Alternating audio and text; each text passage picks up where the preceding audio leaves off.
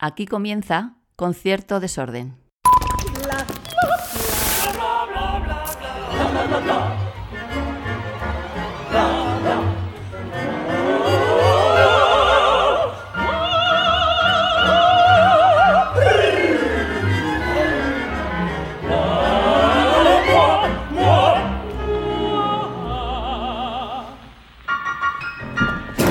Buenos días, buenas tardes, buenas noches a todos y a todas.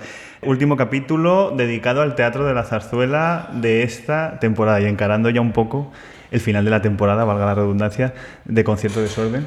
Veo ya la luz del verano llegar, eh, tengo unas ganas eh, locas y tengo muchas ganas de hacer este capítulo. Teníamos tantas ganas, tantas ganas de hacer este capítulo que nos venimos antes de ayer a grabarlo eh, al teatro y cuando llegamos a la puerta nos dijeron, no, mira, todavía no, espera, espérate al miércoles, chato. Y entonces, bueno, llevamos aquí dos días en el teatro esperando bueno, a una persona increíble que tiene un apellido muy zarzuelero, muy zarzuelero, como el protagonista de Luisa Fernanda. Eh, Lucas Vidal, ¿qué tal estás? Gonzalo, ¿qué tal? Encantado de estar aquí contigo. ¿Qué, voz tan radiofónica tienes? ¿De verdad? Da gusto y... Gracias. Y bueno, respecto a lo de mi apellido Vidal, me gusta eh, que comentes lo zarzuelero que suena, porque yo siempre lo... Bueno, lo he un poco asimilado a mi primo Nacho. Sí, ah, amigo. ¿Pero sois familia? No, no. Ah. Siempre decía eso, pero luego era evidente que no había ningún tipo de parentesco. Ya no, no a saber. Así que me quedo casi con la versión zarzuelera que me encanta. Tú, además tienes cierto, cierto eh, contacto. Bueno, entiendo que es tu primera vez en el teatro de la zarzuela, profesionalmente hablando. Y bueno, ya dirigí aquí hace unos años unos conciertos de, música de cine. Bueno, si oís de hecho música eh, de fondo, es que están eh, en plenos ensayos, que además te agradezco porque entiendo que tú quieras estar, imagino que querrás estar allí con la Estoy aquí feliz contigo, Gonzalo. Así me gusta, y nada. Con todos los oyentes que nos están oyendo. Dicho esto, que encuentro cierta conexión por una historia más o menos eh, conocida. tu abuelo fue el fundador de Hispavox si no me equivoco, que además de los discos de los primeros discos de Karina, que ya por eso había que poner un monumento a tu abuelo, eh, tenían los primeros discos de Alicia de la Rocha, que ahora es el centenario, aquella primera Iberia y aquella, no sé si las primeras Goyescas y demás, que eso es historia de, musical de este país, pero además grabaron una gran cantidad de zarzuelas de, aquello, de aquella época de los años 50, con Pedro la Virgen, que nos acaba de dejar, con Renato Cesari. No sé si hay una conexión emocional a la hora de haber dicho que sí a este proyecto de trato de favor. Evidentemente, o sea, recuerdo por un lado estar con, con mi abuelo, yo tendría nueve años, y él falleció cuando yo tenía 14, pero sí que me acuerdo con nueve años ir al Palacio Real al teatro, al Palacio, al otro a un concierto súper pequeño, ¿Sí? donde estaba Alicia de la Rocha dando un concierto en privado con la reina y con diez más, y estaba yo ahí. ¡Qué privilegiado! bueno, estaba súper nervioso, y claro, y todavía, bueno, ya era bastante friki yo de la clásica con 10, pero cuando he sido mayor me, me, he dado cuenta de la suerte que tuve de tener ese tipo de experiencias, ¿no? Y sobre todo pues de, de, poder hablar eh, un poco sobre la historia de mi abuelo, con él directamente, cómo creó Hispavox, los artistas un poco que pasaron, como bien dices, y, y, sin lugar a dudas pues esa llamada del Teatro, Real, del teatro de la Zarzuela, ¿no? para, para, hacer esta zarzuela pues a nivel emocional pues eh, es un antes y un después para mí, la verdad por, ir al tomate y por desgranarlo un poco así, eh, por empezar del todo a lo, concreto. En síntesis, ¿qué es Trato de Favor, musicalmente hablando? Bueno, Trato de Favor es una zarzuela contemporánea, pero ¿qué es contemporáneo? ¿no? Pues en mi cabeza lo que, lo que he hecho es em, chupar un poco pues de la zarzuela de toda la vida, sí. chupar de Broadway mucho, también del mundo del ballet, ópera, del pop también. Entonces está muy orientada a aquellas personas pues que no necesariamente estén vinculados con el teatro de la zarzuela o con la música clásica. Es decir, que vengan y que se lo pasen bien. No, no, hace falta haber estado 20 años viniendo a este teatro para, para, Y no, no, no es eh, dodecafónico, no es atonal, o sea, es muy tonal, hay unos números pues muy estructurados, muy bien estructurados y, y, bueno, yo creo que es, vamos, es, divertido, yo me lo he pasado genial, Gonzalo. ¿Cómo ha sido el, proceso? Porque creo que lleváis años en realidad con esto. Sí, sí, sí, exacto. Pues bueno, la idea original fue de Boris Izaguirre y a raíz de esa idea original, pues entre los dos empezamos a cambiar bastante esa idea original y venía a mi estudio y en el estudio pues él iba escribiendo, yo iba componiendo. En, vivo, o sea, en, vivo. O sea, sí, sí, en vivo. Era muy loco, o sea, había momentos que estábamos los dos llorando, riendo encima con Boris Izaguirre, tú imagínate el disparate, ¿sabes? Eh, mi mujer flipaba, ¿no? Y, entonces, pues... Eh, nos, primero pensamos en la escena, ¿vale? ¿Qué queremos que pase a los personajes? A nivel musical, ¿qué queremos contar? Y entonces, pues yo le iba un poco mm, preguntando a Boris, ¿no? Le iba como sacando, que eso es genial con Boris porque es que tiene un punto fantástico, ¿no? Y le apretaba, ¿no? Pero ahora, ¿qué decía? No, no, pero dime otras palabras. Pero el otro, ¡ah! Y entonces empezaba ahí a escribir, ¿sabes? Esta, esta otra y tal. Y entonces yo cogía esas em, eh, palabras y las adaptaba a nivel musical. Yo me iba al piano mientras él pues hacía textos y demás, y entonces empezaba a pensar pues en, canciones, pero en el momento, o sea, en el momento. Entonces ya pues a lo mejor hacíamos una canción en una hora y media, en dos horas, y luego de ahí ya lo pasaba yo a la orquestación. Entonces le decía, espérate un momento porque ahora va a ir aquí las trompas y luego el clarinete, entonces me ponía con mi programa, con Cubase, bueno, un programa de ordenador, y ahí pues orquestaba directamente eh, con el ordenador, pues para que él también pudiera oír como la, idea que tenía yo a nivel de escena y a, nivel de, interpretación, que es muy importante, ¿no? ¿Por qué el oboe y no la trompa? ¿Por qué, un violín solo? ¿Qué, está doblando la flauta? Todo o sea, ¿Has asociado colores? Exactamente, con el drama, con lo que le va pasando pues, a nuestra protagonista. Con ellas. ellas. Has dicho drama por, por, drama por obra, pero de drama tiene. Bueno, al final, en fin, pasan cosas y. Ah, o sea que sí. Sí, sí, hay, un, twist aquí. hay un twist ahí muy interesante y muy heavy, muy profundo, que dentro de que es súper divertido todo y te lo pasas pipa, eh, pues el mensaje creo que es bastante trascendental. Creo, es que yo no sé si esto se puede decir o no, eh, creo, porque las cámaras lo acaban de decir por aquí, vamos a ensayar el... No digas. No, lo decimos. No digas. Bueno, pues agarraos, porque esto va a acabar. Exacto. Yo he dicho, es que hemos dicho, eh, mira, em, podemos asomarnos a ver esto, porque estamos aquí que yo quiero asomarme para, para ver qué, está pasando en el escenario. bueno, muchas ganas, muchas ganas. No sé si habiendo trabajado tanto en el cine, digamos que es un poco el, el, corpus ¿no? de, de, tu, de, tu, carrera, pero que también le has dado a, a, otras cosas, a otros géneros. No sé si de alguna manera has trasvasado, aunque sea formas o fórmulas del cine, aquí al escenario lírico. Sí, bueno, yo creo que hay un poco de todo. Sí, es cierto que yo nací con la música clásica. hasta los 16 años, lo único que oía en casa eran CDs de clásica. O sea, mi dilema era, pues, eh, cuando jugaba los Lego y tal, eh, pues, ¿qué, qué, qué, qué, versión ponerme de Wagner? O sea, era un, un canteo, macho.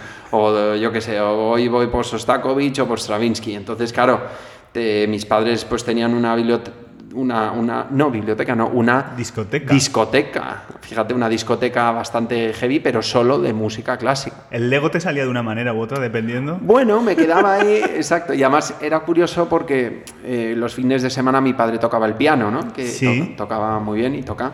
Y, entonces, pues, de repente paraba y me decía, bueno, ¿cuál, cuál es la última nota que toca? entonces, claro, yo estaba con el Lego, pero eso se educa, ¿eh? O sea, no es que, creo yo, ¿eh? Pero no es tanto el tener el talento de decir, sino si lo haces muchas veces, pues al final de, alguna manera, sobre todo siendo muy pequeño, pues se te queda, ¿no? Y entonces, claro, decían, ah", y decía, vale, pues es la nota que fuera, ¿no? Y, entonces siempre, pues un, poco con ese background que he tenido de clásica, pues hombre, era evidente que, haciendo mi primera zarzuela, pues, pues claro, hay, hay, hay un peso importante de lo que es la música clásica contemporánea voy a ir de un lado para otro, porque me estás hablando de tu juventud, aquella juventud eh, o niñez, eh, yendo al, Palacio de Oriente, ahora aquí en, tu casa. Eh, bueno, he sabido que empezaste pronto, muy pronto. No sé si te consideras como niño prodigio, que es una pregunta aquí. A ver cómo os veis pasado el tiempo. Yo no. Bueno, yo me veía un niño normal hasta que fui a un psicoanalista y me dijo que de normal tenía ¿Qué es lo normal? ¿Qué es lo normal? Pero, pero bueno, no, no sé si niño, o sea, no sé, niño prodigio, ¿no? Que es, desde luego me gustaba mucho y tenía mucha pasión por, por, la, por, por la flauta, por el piano y sobre todo por la improvisación. O sea, yo tocaba Bach y luego me quedaba a lo mejor pues horas y horas eh, tocando en el estilo de Bach, pero melodías que se me iban Eh, Por, por el sentir un poco la música físicamente. ¿El qué, perdón? Ten- ¿Tenías como una necesidad de sentir la música físicamente, digamos? Eh, No sé, no, era, era, era como un puzzle, era como jugar. Ajá. Entonces yo jugaba y decía, bueno, ahora de repente eh, pues voy a pasarlo a un estilo rollo Tchaikovsky. Y entonces esa misma eh, melodía pues la hacía rollo Tchaikovsky o Rachmaninoff o quien fuera, ¿no? Y luego iba todos los fines de semana al, al, al Auditorio Nacional Sí. y entonces mi juego, eh, que insisto, yo creo que esto es eh, dedicarle muchas horas y yo le dediqué porque lo veía como un juego, ¿no? Que era seguir las melodías de lo que oía. Entonces yo decía, vale, pues ahora me voy a fijar en los chelos. Vale, y entonces, vale, fa, sol, la, fa, sol, la, re, mi, fa, mi, re, do, si, la, sol, sol, sol, sol, fa, mi, sol, fa, mi. Y entonces, como que veía las notas y de repente decía, vale, pues ahora fa es si bemol.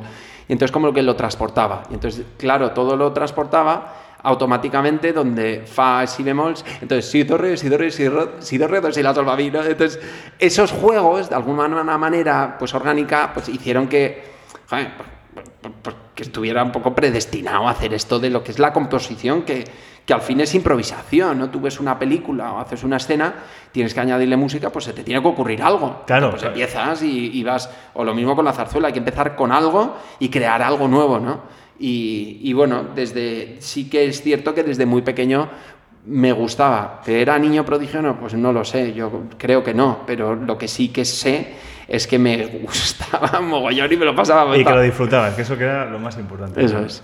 Hago una pregunta esta temporada, precisamente, que es ¿en qué momento, que la hago a todos, en qué momento te diste cuenta que estás haciendo de ese sueño de, componer eh, una realidad? ¿no? Que podía ser eh, pues cuando se estrena una película o cuando estás en otro sitio quizá eh, más pequeño, pero tú dijiste, ¡Ey! Aquí- Me estoy dando cuenta que es aquí donde yo quería estar y estoy. Bueno, yo creo que ahora con los ensayos, estos últimos dos ensayos, de repente, ¿Sí? como que digo, Pero estás diciendo ahora, ahora aquí en el Teatro de la Zarzuela. ahora, o sea, ahora en el teatro con este proyecto. Ajá, no, yo hablo de- de, Bueno, en general llevo Pero que dijeras, ostras, lo, lo he conseguido, estoy consiguiendo lo que quería hacer. Pu- Pues fíjate, tengo una anécdota Sí. que, que- que creo que es bonita.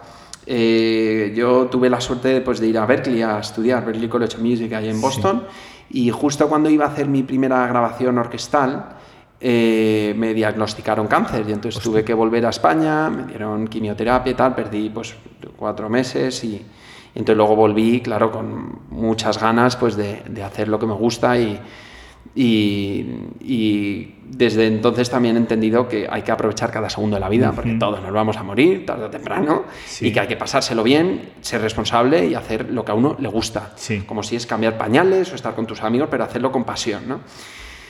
Y me acuerdo cuando me estaban dando la quimio que, que siempre me imaginaba en, el, en Abbey Road, que son unos estudios Sí. bastante guays ahí en Londres, pues grabando, ¿no? Siendo jovencito, pues una, una película de acción y, y, y entonces cuando volví luego a, a Boston, pues yo, nunca he tenido ningún padrino de nada. O sea, mi abuelo falleció cuando tenía yo 14 años y ya, o sea, no es que haya tenido contactos de nada. Sí.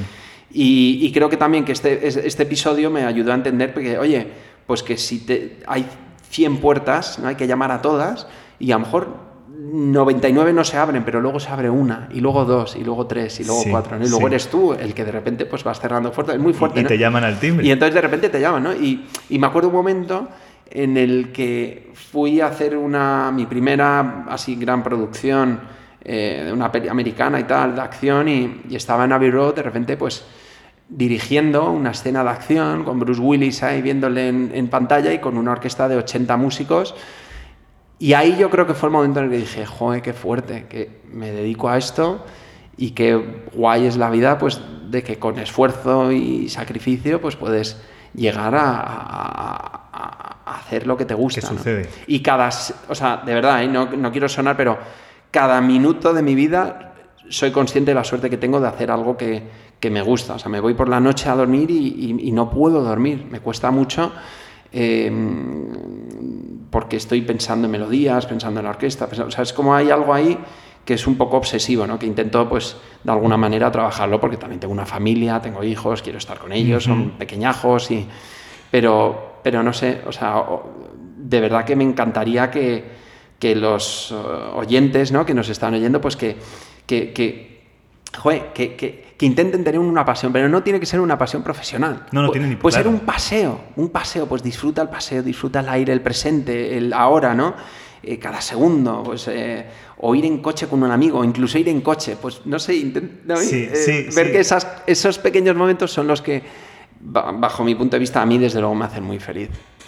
Seguidnos para más consejos vitales, por favor. Bueno, no, porque tú. esto, no, no, esto me parece lo, lo imprescindible en la vida. Y si por aquí no te viene y te estás torciendo, pues mira hacia el otro lado que quizá ese día puedes disfrutar 100%. es- ese otro lado. ¿no? Oye, hablando de esto de los procesos y Claro, entiendo, acostumbrado a las películas que tú mismo has dicho que hay que tener intuición. Antón García Abril, que siempre fue muy generoso conmigo y era otra generación de, de compositores Sí, de cine, sí. él decía que, eh, que los compositores de películas me decía que necesitaban de una intuición especial que no tienen, digamos, eh, y él mismo era de- también de, digamos, de, de auditorio, ¿no? Pero que para el cine hacía falta una intuición y una rapidez, y más en su época que iban con la tinta y se iba secando, que imagino que ahora lo haréis en ordenador, pero ese proceso tan rápido y esa intuición ¿Ha entrado en, en- en- choque o en consonancia con este proceso de trato de favor que estamos hablando que se ha alargado a lo mejor cinco años? ¿Tú cómo lo has, cómo lo has sentido? Eh, ¿Te ha dado eh, esa impaciencia? O...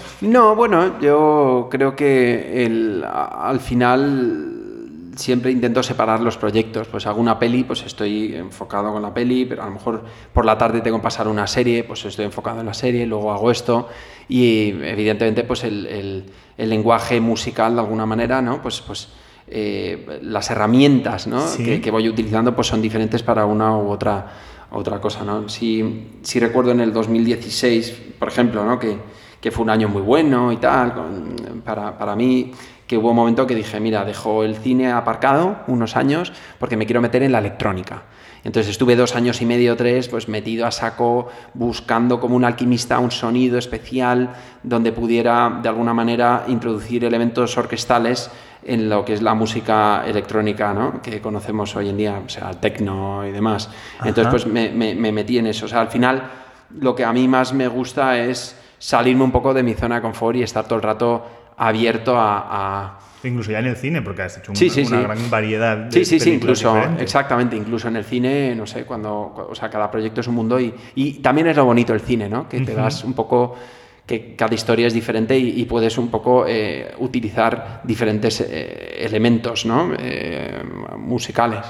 Ti- ti- ¿Tiene, tiene esa parte de componer para cine un poco, ah, ¿cómo lo defino? Eh, ingrata, de a lo mejor eh, hay músicas o estás en una película y la gente puede recordar mucho la música, pero puede hay gente que a lo mejor no, no recuerda tanto la música, pero si no estuviese la música te darías cuenta de que no está la música. Sí, a ver, yo entiendo que hay mucho ego en general en el show business. Ajá. Como, ya como y lo, lo veo mucho, Sí. mucho más de lo que quisiera, lamentablemente, en todos los ámbitos, tanto de escenario como no escenario, he de decirlo. Pero sí que también mm, creo que, el, que, que al final yo entiendo que el director es el que tiene la, la- la idea. Sí. Entonces, si él me dice, oye, tienes que hacer una música, pero quiero que esté por debajo, que sea un colchón, que tal, yo, o sea, yo me adapto a lo que es el a lo que le pasa al personaje. Ajá. A lo mejor hay proyectos en los que no queremos que sea una música reconocible. Tal. Sí, a mí eso sí. me da igual, yo lo que, o sea, quiero hacer bien mi trabajo y además yo cuando termino de hacer mi trabajo es que no lo vuelvo a oír, eh, no, no lo quiero volver a No, oír. no quieres volver a oír. No, no, es muy raro. Entonces, estoy, bueno, es curioso ahora con la zarzuela, porque no sé qué pasará, pero probablemente venga al estreno y ya no Y quiero hasta saber luego y nada no más. quiero saber de vosotros. Nada, ya al siguiente proyecto, ¿no? Es, es muy... Sí, sí, odio oírme, no sé. Lo bueno es que le pasa a muchos artistas, entonces... Sí, sí, el no verse. el no verse, no querer... eh, Entonces, bueno, pues eso me... me- Oye, ¿y, se, ¿y se sufre mucho en el cine? Quiero decir, como espectador. En- en- se te mete la música, entras a analizar, porque claro, no sé. Sí, pero poco, o sea, poco. O sea, intento, o sea, siempre, claro, analizo. Sí. Además es curioso, fíjate, cuando estaba en Los Ángeles viviendo, eh, tenía unos amiguetes, pues un director de foto, otra que ah, pues hacía todo lo que eran pues eh, trajes y Sí, demás, otra que era pe- exacto, peluquera. Entonces, claro, veíamos una peli y al final hablábamos y cada uno tiraba lo suyo y era guay. No, no decían, habías visto el resto, Claro, ¿no? claro, decían, "Tú fíjate el peinado que bien que el tío ¿Y tú, pero qué empieza". peinado? Pero no te has dado Claro, y yo, cuenta. ¿qué? ¿Qué? Y yo, pero si solo había música. Y dice, no, el color, cómo ha cambiado el color. El, el director decía, ¿cómo empieza uno? No, empieza de grande al final pequeño. Y dices, joder, qué, qué maravilla. qué ¿no? Y fíjate, y creo que eso, y también el, el- el teatro, al, al haber tantos artistas, es súper excitante, ¿no? El poder aprender de otros, ver la, la- Hablaba, por ejemplo, ayer con, con Ainhoa Arteta, ¿no? Sobre un momento muy Un beso importante. para ella. Eh, exactamente. eh, un momento muy importante de una cosa que pasa. Y entonces estuvimos media hora hablando y cómo ella lo veía, claro, como intérprete. Y eso fue una lección, vamos, que dije, qué fuerte, Es que qué como- claro, interesante. claro. Una cosa es lo que tú creas, que bueno, sí, tiene, en fin, tiene un concepto, hay, hay- hay un alma, ¿no? Pero luego también la interpretación y cómo lo... Da, da- da mucho juego, ¿no? Y cómo Sí, lo sí. viven unos y otros. Y, y no sé, es- es es súper divertido. Oye, eh, ya me me lo has dejado caer, pero la otra pregunta que hacemos siempre esta temporada, ¿qué te da la vida más allá? Aquí decimos de la música, te diré de la música y el cine, ¿qué te da la vida más allá? Bueno, mi familia. O sea, tengo dos pequeñajos, como te decía antes, de dos años y cuatro, y, y lo que no quiero es perderme. O sea, no, no quiero ser un padre ausente. Y lo tengo claro. Entonces, a las cinco y media, cinco, bueno, un poco, sí, entre cinco y cinco y media, pues apago el móvil y estoy con ellos hasta que se bañan y tal toda la tarde, ¿no? Entonces, eso lo intento hacer. Ahora no, porque estoy de ensayos y ya se me está haciendo raro. Ya, la ya, verdad. ya muchos estamos... Pero la vida me da a entender que, que- que, vamos, en mi caso, al final, al final me imagino que lo que lo que pensaré en mi lecho de muerte serán mis hijos y en mi familia y en la gente que quiero, no en la música. Entonces esto, pues para mí ha sido también eh, un, un proceso en el, que, en el que he entendido cuáles son mis prioridades. Antes Sí. era la música al 90% y 10% amigos. Y ahora, pues, eh, es más importante. Entonces, eso. Y como luego no tengo tampoco mucho más tiempo, la verdad, porque el tiempo que no estoy currando estoy con los niños, joder, pues me encantaría hacer cosas como los demás, pero que no tengo tiempo, tío. Me encanta comer. Oye, mira, a- Ahí. algún día me, me puedes invitar a- por, por aquí a tomar algo guay. Venga. Oye, me, me han dicho, de hecho me han dicho viniendo, oye, eh, que, que es como tú, digo, que es como yo, como es eh, buena persona, es un tío. me dice, no, que es vegano. Ah, Y digo, vale, pues no soy vegano. soy vegetariano. No sé si eres vegano o, o se ha intentado. a ver, el tema fue que El fui tema a una fue- entrevista. Ya es pretérito esto. Exacto. Fui a una entrevista que era de, de la resistencia. Y entonces llevé un pues- postre, entonces me puse nervioso y dije que era vegano. Y dije, pero bueno, de vez en cuando tomo algún que otro chuletón. La gente le pareció muy graciosa, pero hubo algún que otro hater que ponía en YouTube. en Sí plan, es. "Joder, exacto y tal. Entonces no me voy a de la. O sea, no soy no, vegetariano. pero- Pero, pero, eh, Se hace por la causa. O sea, estoy con el tofu como loco. Entonces, Joder, tío, como porque- carne de muy, muy vez en Pero cuando. yo no entiendo porque de todas las cosas que hay, el tofu. Sí, te- sí. Y te lo dice el vegetariano, ¿eh?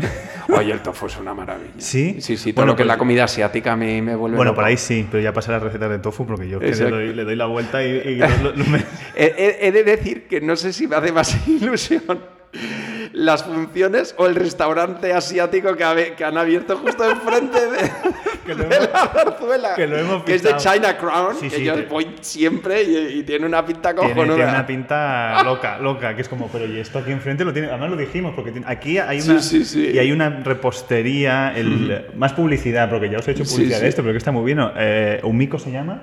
Umiko Bake, Ah, sí, sí. que es como coreano-japonés también, que, Exacto. que, digo, bueno, es que lo tiene todo, Es todo alucinante, la- exactamente. Sí, sí. Ahí fui el otro día, de hecho, Mico. Pues, pues claro, es Sí, que sí, ya está muy bueno. aquí. Lo, lo Ay, qué hambre todo. tengo, tío. Y ahora que estoy a dieta, porque para la.